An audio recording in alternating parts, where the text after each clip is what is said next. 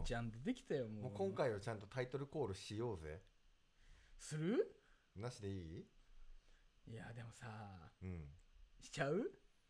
しちゃうの？しちゃうか。ゆうや。じゃあじゃあ俺今からタイトルコール。オールヌー。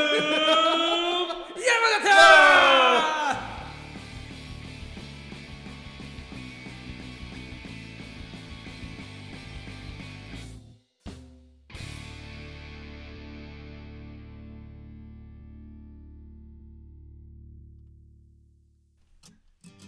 イエーイイエーイイエーイイエーイイエーイ死亡は友達怖くないよ。沖の島が生んだ奇跡の男。いですイエーイミラクルマン岐阜県山形市が誇る。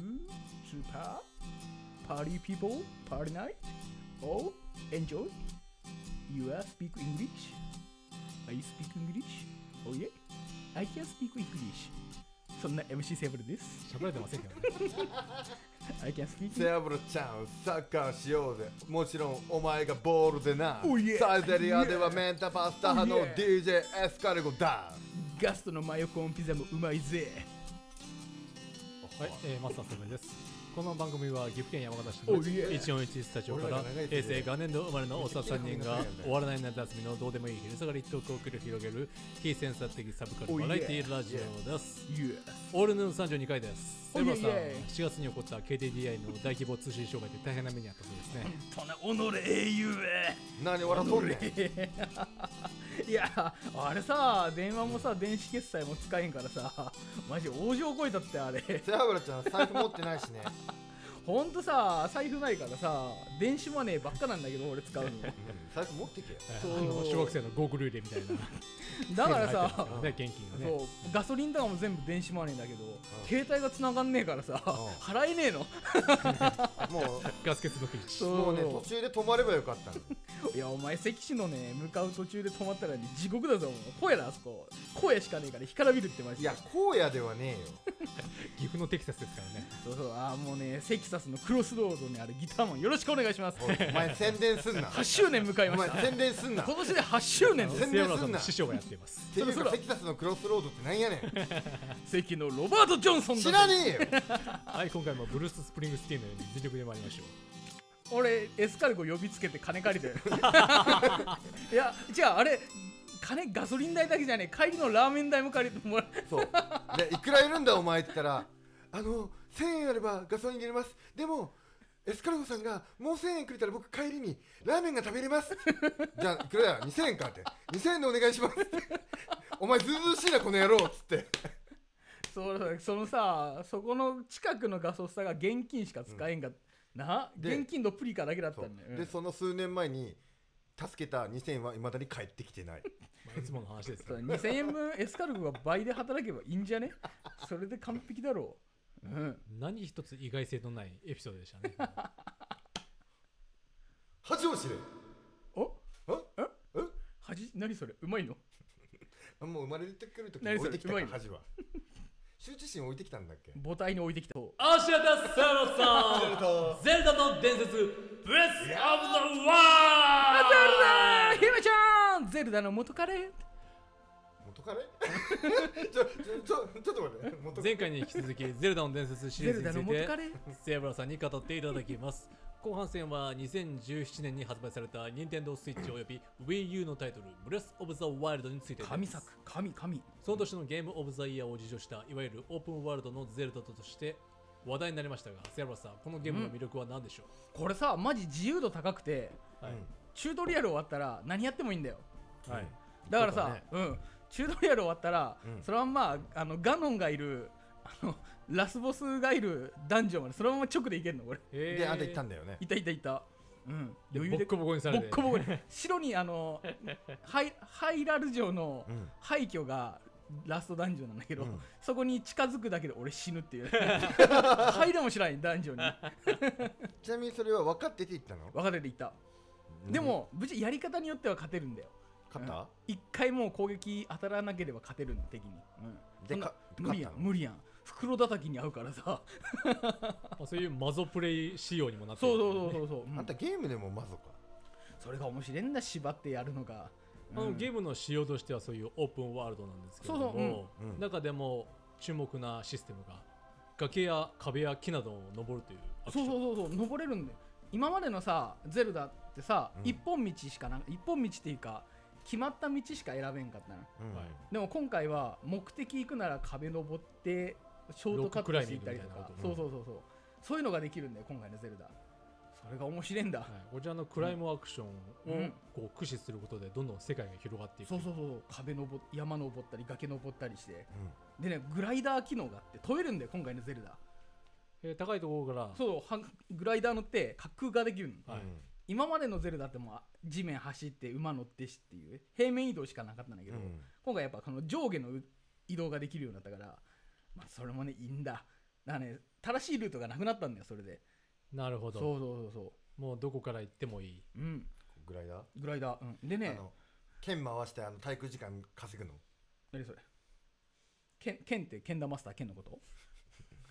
今あの僕もちょっとよくわからなかったんですけわからなかっどた。わからんあれあれつまりあのス木をプロペラみたいに回すってマあれはスマッシシュスマッシュダイナンとスマッシュブラザーズのリンク落ちそうにあなると剣をあー。イヤーって回してあーあったあったあったあの滞空時間を稼ぐ俺はあれしか知らんもんであのネタをふをぶっ込んだのに二人とも「てんてんてん」ってなってやばいあれスマブラやってないっけこの二人ってこちらあのゼルダの当たり前を見直した作風ということでそうそうそれでさリンク、まず姿が青い、青い今までリンクみ緑。へ緑、うん。うん。今回青なんだよ。え。うん、ゲーム会社の人も インタビュー読んで俺吹いたんだけどさ、はい。ゼルダの今回草原なのよほとんどメインが、だから服が青いからリンクすげえ分かりやすいねっていう話をしああてなるほど。青にするとね。今までのゼルダより見やすくねってやっと気づいたって、これねすげえウケた。あれそれ最初から今回は草原ばっかだからちょっと青にしようぜっていうことではないなくて今までのリンクと違うリンクにしたいっていう理由で青にしたの。そしたら今回のリンクってどんなキャラなんですか？あ、今回ねあのこれね話がね分かんないんだけど1万年前にそのガノンっていうねモンスターがいたのガノンって。ガノンドルフじゃなくて？じゃなくてガノン。はい、こちらの先週まで語っていたうんヒストリーとは全く外れたパラレルな世界の話ですけれども、1万年前にガノン封印して、はい。であのその封印が解除解けちゃったのよはい。ゼルダ姫とゼルダを守るうん。騎士リンクと4人の英傑っていう5人で戦ったんだけど、うん。負けちゃったんだよ。はい。その負けた100年後の話がブレス・オブ・ザ・ワイルドなの、ゼルダの姫ちゃんはさそのガノンをちょっと封印を抑えるためにいないのよで4人の英傑はみんな死んじゃって1人になったリンクが記憶を取り戻すためにガノンの封印をしとるガノンをさらに殺しに行くっていう話なの。うん。はい。あのこちらのリンクは記憶を失って仲間も失って、うん。ゼルダ姫もいなくていなくて。何もない状態からスタートしていくんですね、パンツ一丁で始まるのそれで。何もない。なるほどまず服を探すところから。その服探して、はい。武器武器を探して、はい。であの試練の祠っていう勇者を鍛えるための道場みたいなのがあるから、はい。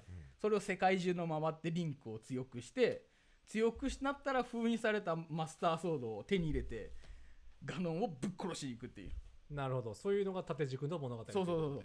でさそのうん。いろんな世界にゼルダの姫ちゃんとの思い出の土地があって、はい、うんそれを巡るとリンクの記憶も蘇ってくる。んで、でなるほど。そうすると100年前にどんなことが起きたのかっていうのも分かってくんだよ。なるほど。100年の歴史をたどりながら強くなって自分の記憶も取り戻し取るし、うん、ガノンを倒しに行くという、ガンを倒し抑えとるゼルダの姫ちゃんを助けに行くはい、でもそうなんですけれども、まあ基本的にはオープンワールドなんで好き勝手動くわけですよね、好き勝手できるんだよ。うん。例えば例えばさっきのさっきの記憶を取り戻さず無のままのリンクでガノン倒しに行くとか。台無しですね。だいぶああんたやりそうだな。そしてそれをやろうとして大失敗したわけ大です、ね、失敗したり。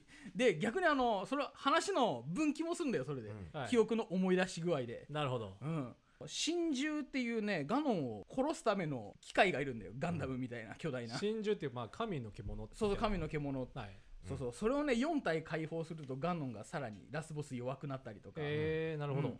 でねそその封印を解除していくと死んだ英傑たちの力がもらえてリンクも強くなっていく、えー、そうなんですうん。何かお落ちましたけど今。銃撃だ伏せろ。撃たれた？撃たれた。どんな武器があるんですか？あ武器ね。はい。武器すごいんだよ。何でもトークにつなぎますよあのねマジでね最初ね木の棒から始まるの、はい。うん、木の枝。はい。うん。まああの棒っていうのは結構ありますよね、うん。ゼルダの伝説の中でもデクの木とかねデクの棒とか。あんたもよく振り回すやん。そうそう、はい。木の棒。でそこからあの本当木を切る斧とかさ、はい。斧槍、はい。うん、やはり弓とかです弓。ねでね弓もねあの飛ばす矢が種類あってさはい、うん。普通の矢と火のついた矢とか、へえ。あとね雷の矢とかさ、うはい。ありますね、うん、火の矢とか、はいはい。あと火薬がついた爆弾の矢とか、へえそうなんですか、うん、爆弾とかもあるんです、ね、そうそうそうそうであとガーディアンっていう機械の敵がいるんだよ。はい、うん。でそのガーディアンの機械を必ず100%を必ず殺す古代の矢っていうのがあったりとか。マジでねそれでねそのガーディアン攻撃すると一撃で死ぬおおのうん。そうそうそう。まあ、そういった武器を駆使して、駆使しどんてどんこう入れ替えながら進んでいくわけですね。でさあの、武器にこれこれもさゼルダのすごいところで、はい、うん。初めてのゼルダ。武器に使用制限があるんだよ、はいはい。うん、そうなんですか。そうそう。同じ武器をずっと使ってられない。盾とか壊れちゃうんですね。そう盾とか武器がすぐ壊れるね耐久性ができたってこと？そうできたできた。そういう武器をどんどんこう拾って拾って、拾って敵から奪ったり。はい、うん。そう。でもマスターソードは違うんですよね。マスターソードはあの10分間使えないっていうちょっとインターバルが出てくるんだけど、うん。さ必ず使えるはい。であのマスターソード特有の能力があって、はいあのガノンとかの魔物と戦うと攻撃力が2倍になるっていう。あ魔物族と戦うと、と魔人、ま、その魔族と戦う時だけ攻撃力が2倍になるっていうシステムがあってね。魔族。魔族。なるほど。そう,、うん、そう。ゼルダパラダイスみたいな。滑ったね今。そこはハイラルパラダイスでしょ、残念。はい残念。あおお恥ずかしい。そ そこはうまいわ。この滑ったのはお恥ずかしはい出過ぎはいでハイラルの世界観について。いそうハイラの世界観。これさほんとねあの100年間人間が、ま魔物に追われながら生活してる世界だから、はい、他の住人っていうのはいるんですか？いるんだけど結構ね村がそこら中にちょっとポツポツあるくらいで。うん。なるほど。今あのさっきミヌで食べたカツ丼が上がってきました。上がってきた。頑張れ。あの食事のシステムとかああるんですよ、ね、そうそれだ、はい。そうゼルダってさ今まであの何でもトークにつなげますよ僕は今日あの回復する時ってさ、はい。あの人ん家に入って壺割ったりしてで今回はそんなシステムないから、はい。うん。マジであのそこら中の木の実取って食ったりとか、はい。魚あの取って焼いて食ったりとかっていう、はい。原始的なうん。感じで、そそういうねあのサバイバル要素も入ってて。うん。えー、面白そうですね。そうそう。あとあれだ木登りもして崖に生えとるキノコ食うとさらに力強くなったりとか、えー。うんそうそうそうそつまりその崖を登る体力っていうものもううん。強化できるという。そうそうそう。あと HP を増やす能力あの料理があったりとかして、はい、はい、キャラについて。んキャメラキャラ。キャラ。あキャラキャラ。キャラもねええんだこれ、はい。あのね俺好きなリト族っていうのがあってさ、はい。あのリト族ゾーラ族あとさっきガノンのふるさとゲルド族、はい。ゴロンはいないんですか？あゴロンゴロン族っていうねいわくマジ、ま、魔物みたいな見た目のやつらが出てくるんで、うん。でこちらのれねこれねこれリト族のねテバさん、テバさん。テバさん。でねこのテバのね奥さんの名前がね、サキさんなんだよ。二人合わせて手羽先になるんだよ。非常に美味しそうな、ね、これがすごい好きでさあのまさかとは思いますけどリト族は焼いて食べれませんよね。そう食べれねえんだ。しかもさリト族逆から言うと鳥なんだよ。美味しそうに言うあの本当や。リ鳥族なんだぜつまりリトというわけでリト族というねこれね結構ね安直なところもすごい好きでさ、まあ古き良き任天堂風味を感じる感じですけどもね、そうそうそう。でねゾーラ族はね音符の名前になっててね、うん。はい。あ今回のねゾーラ族が音符の、うん、海音の名前になっとるってのも。はい。でさこのさミファーっていうゾーラ族の姫ちゃんがおったんだけど、はい。うん。あのねリンクのことが好きだったんだよ、うん。うん、こちらなんかルト姫と同じ感じですね。そう。時のオカリなんででもねあのリンクはあのゼルダの姫ちゃんが好きだったわけよ。はい。両思いに、でねそれを影から見ながらリンクに思いを伝えず伝えることができずガノンに殺されて死んでしまうんだよ。あそうなんですか。そうそう。それがねまたね泣けるんだ話が。うん。そういう秘伝もありつつ。ヒデムヒト族やゾーラ族のあゾーラ族の？はい。女性が結婚する相手の服を鎧を作るっていう文化があって。へえそうそれがねあのミファが作った鎧がリンク用のぴったしなあの重い設定が重い鎧が出てくる。えー確かに相当ねずっしりとこう水の中の種族らしい湿度の高さですけれども、俺おこの設定お盆みたいなはい。キャラの死まで描かれるというなかなかシリアスな。うんすごい。僕そういう重いキャラなんで。すあのキャラでふと思い出したことがあるんですけどボスブリンっているじゃないですか不思議の木の実か、うん。不思議の木の実でボスブリンっていうキャラがいてそいつらのその住処を蹂躙した後に彼らが爆弾を作って 内職をしている家があるんですよね。あるある。その家を爆弾で爆発すると彼らの住処を破壊することができるという。今回もねその巣があってさ。あるんですよ爆発したの。巣の中に絶対爆発する樽が置いてあるんだよ。で爆発したの。そう絶対爆発する。あの でねその樽の上に絶対ねランタンとかが置いてあるの。これ射抜いてくださいみたいな。手油ちゃんも楽しそうにそれやりそうだよね。えそのキャラもボスブリンなんですか？そうボスブリン。もうその辺はもうお約束を踏まえてるじゃないですかもう。そう。当たり前見直してませんよね。でね爆散して散っていく姿見てね。めちゃ飛んだって思ったりとかはい、えーいつまでもいくらでも楽しめるゲーム作品です。皆さんもぜひボスブリンの家を破壊してみてください。以上教えてセアロさんでした。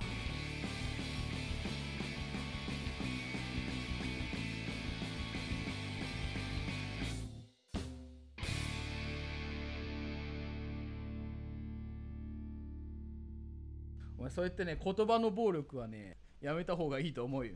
分かった議論なんて野蛮なことはやめるわ暴力でここは暴力うんそうだ暴力で解決しよう俺は今から貴様にこのアステルパーム入りの漫画で学ぶ外国為替証拠金取引 FX 戦士クメちゃんロリ巨乳私の好きな言葉です FX で身を持ち崩す少女たちを描いた FX 戦士くるみちゃん原作デムヤン作画炭酸大好きによる月刊コミックフラッパーにて連載中の作品は広く FX について学べるそうなのでセブラさんから引き続きいろいろと教えていただきたいんですが今回の台本を書く取材としてフラッパーの連載を読んだんです。でもう本当に芽吹きお前今すぐ FX やめろって思いました。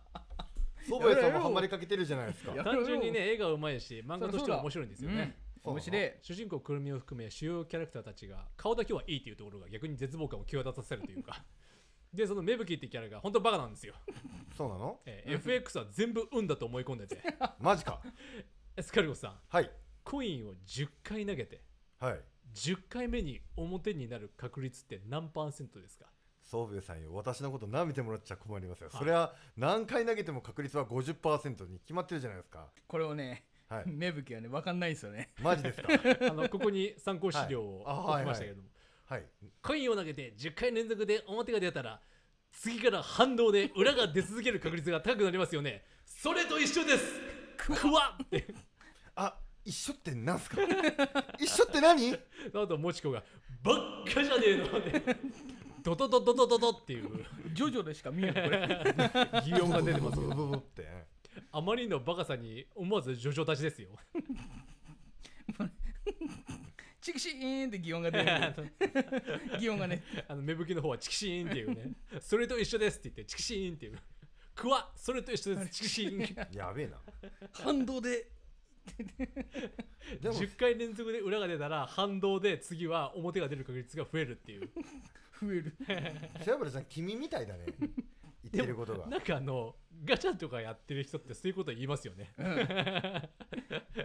10回連続でねレアが出なかったから次は出るだろう。ね。そんなわけないですけどね。謎の自分有利理論。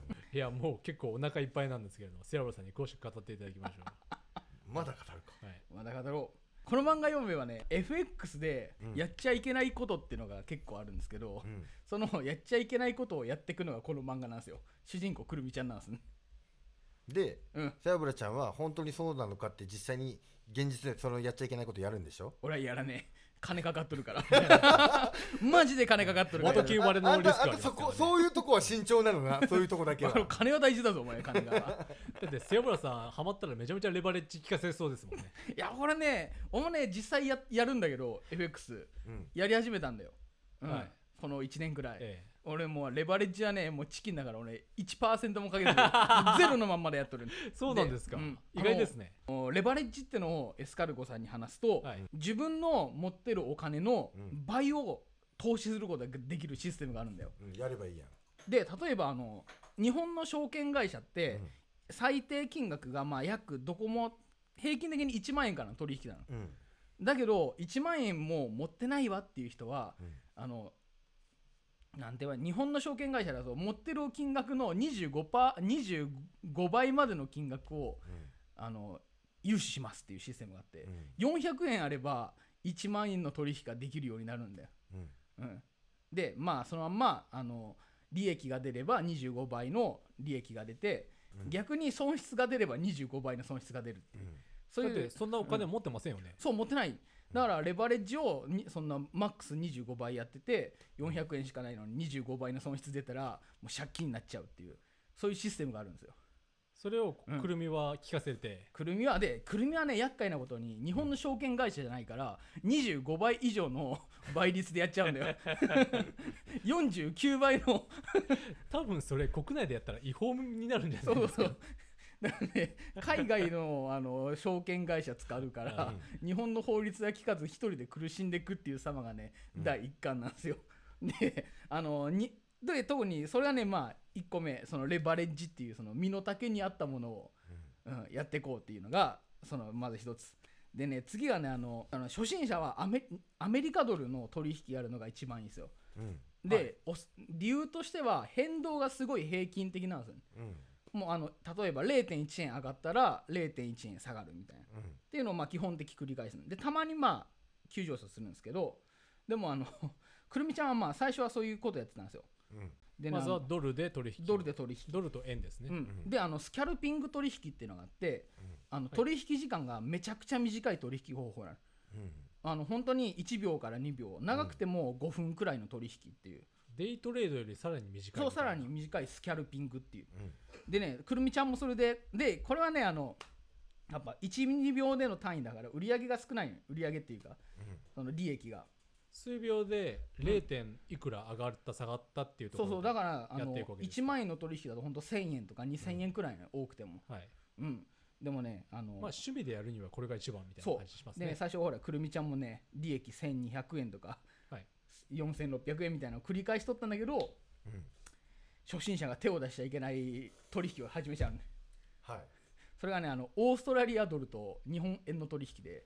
オーストラリアドル？そうそう。あのなぜかねオーストラリアドルがめちゃくちゃは変動が激しいところで、はい。これねあのーちょっと今日俺もアプリで見せればいいんだけど俺契約しとる松井証券が土日はアプリ使えないんだよメンテナンスで。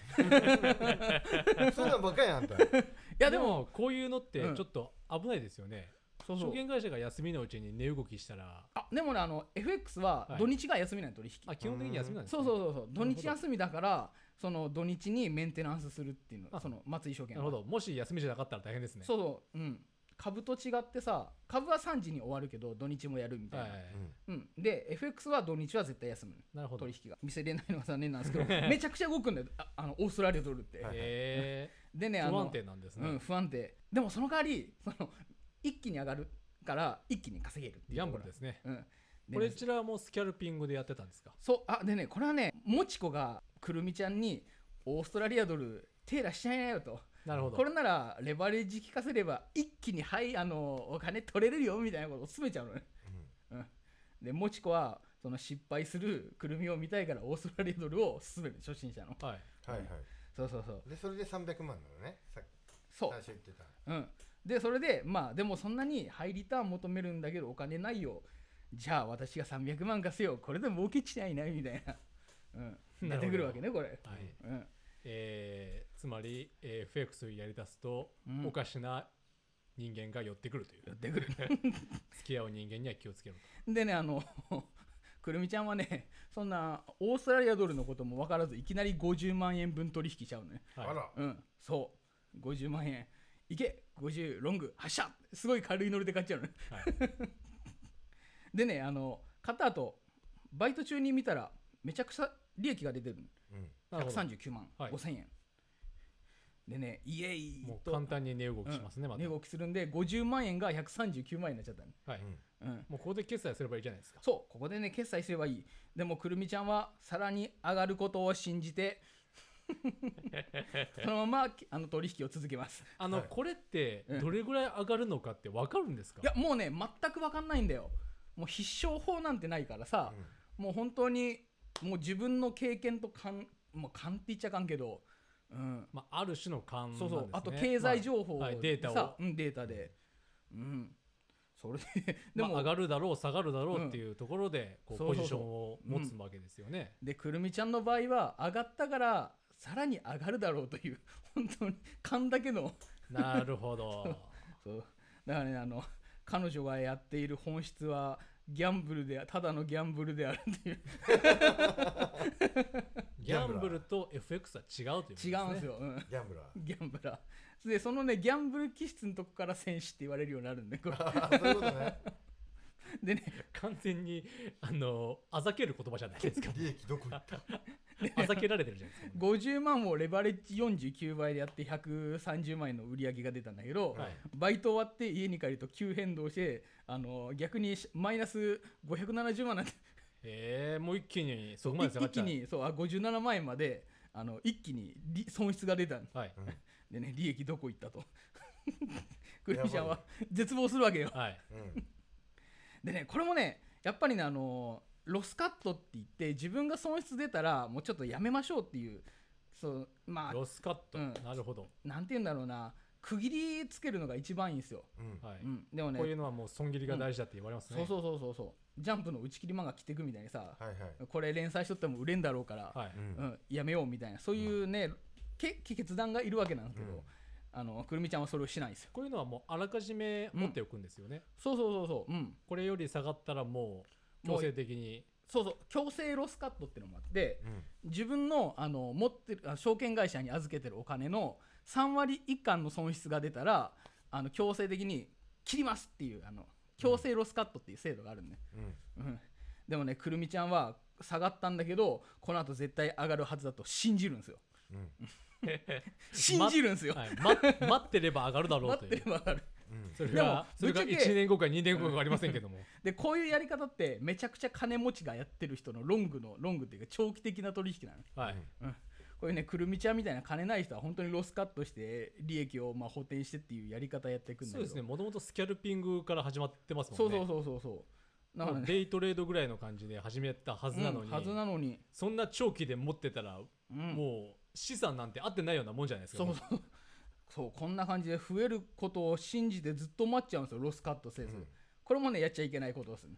うん。なるほど。まあこんなことするとちょっと心が持ちませんよね。うんそう。でねそっからくるみちゃんの損失は200万までいっちゃうんですよ。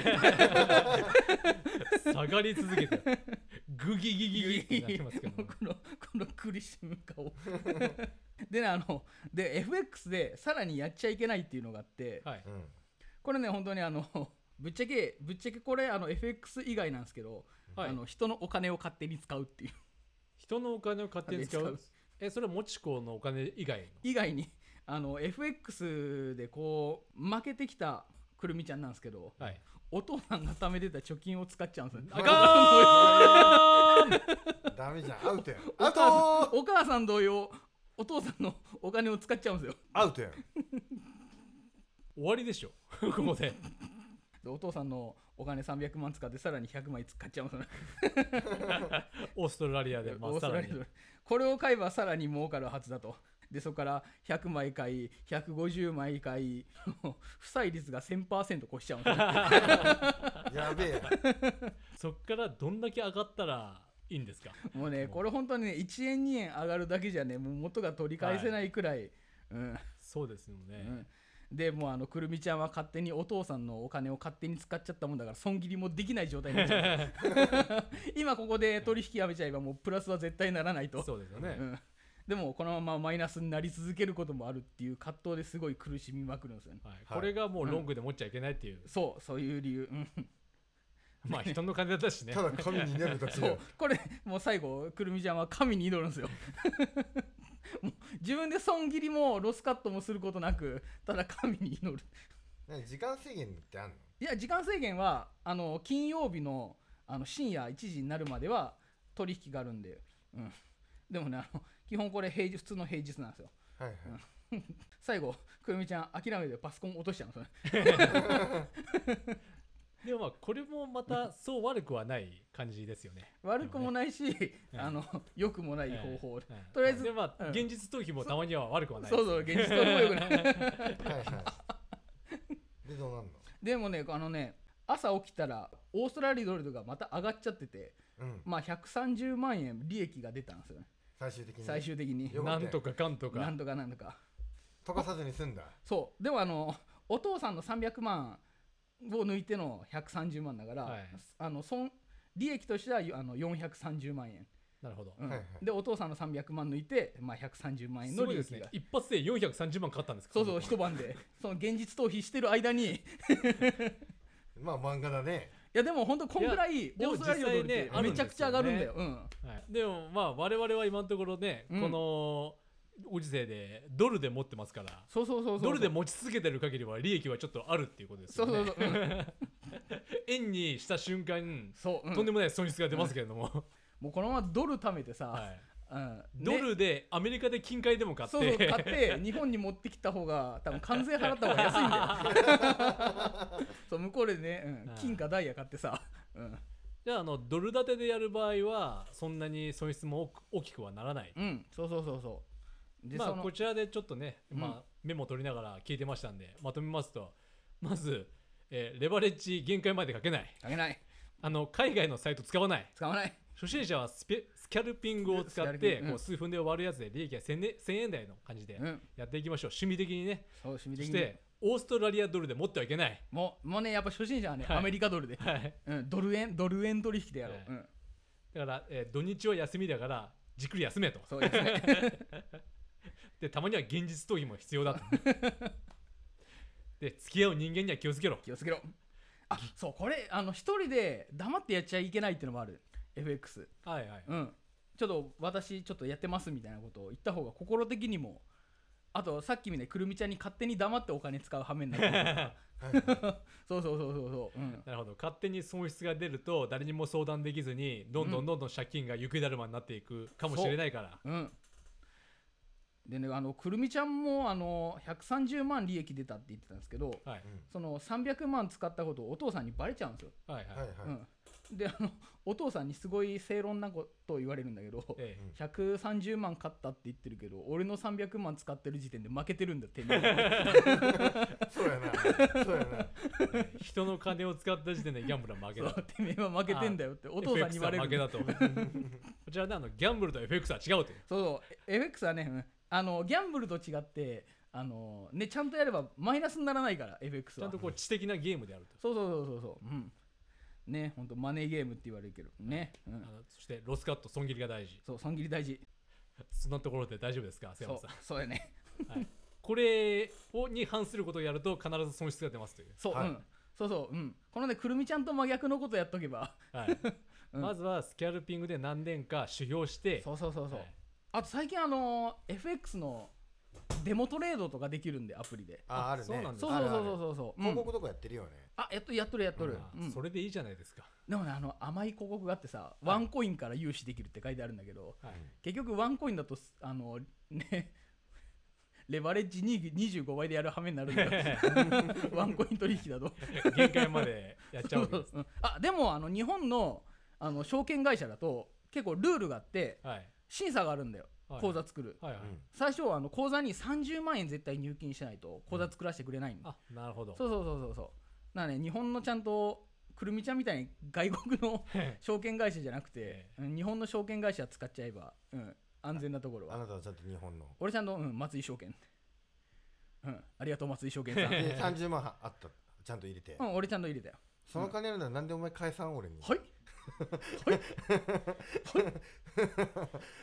はい以上 FX 選手くるみちゃんでした。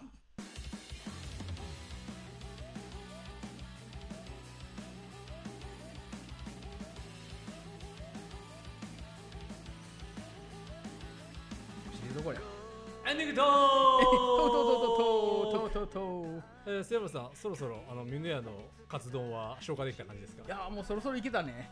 あのラジオ収録終わってから絶好調になってきた。ベストコンディション追いかけてシューティングスター。流れ星になる。エスカルゴさんあの無言で切るのはやめてくださいそらそうだ切る殺すぞ。って言ってから切りましょう。そらてめえ殺すぞ。分かった。切る。殺すぞてめ切る。えはい。語彙がなさすぎるでしょ。俺 3D プリンターで作った拳銃でお前撃つからな。なんかそれどっかで聞いたことある。ああいうマザファカ背後から近づいて2発撃つから。これカットな。そもそも 3D プリンターじゃないですしでも俺のは健全な資金で運営されています。そろそろそろそろラジオへのご意見ご感想はメールアドレス。メールアドレスオールドットヌーノと山形アットマーク Gmail.com オールドットヌーノと山形アットマーク Gmail.com まで。それでは次回もここ山形市の141スタジオからお送りしますここまでのお相手は仮にマスターソベとヘアンなすみれとギャラクシー DJ スカルゴでした。おいタンクークーだろそこあはタオパイパイ？はい。タドドンパ？ドドンパ？タオパイパイ？ドドンパ？おっぱい？スーパー お前もう今日胸ばっかじゃねえかお前。頭から離れろ。鳥の胸肉私の好きな部位です。この番組は家督隊からお送りしました。追いかけてシュー。あシューマイ？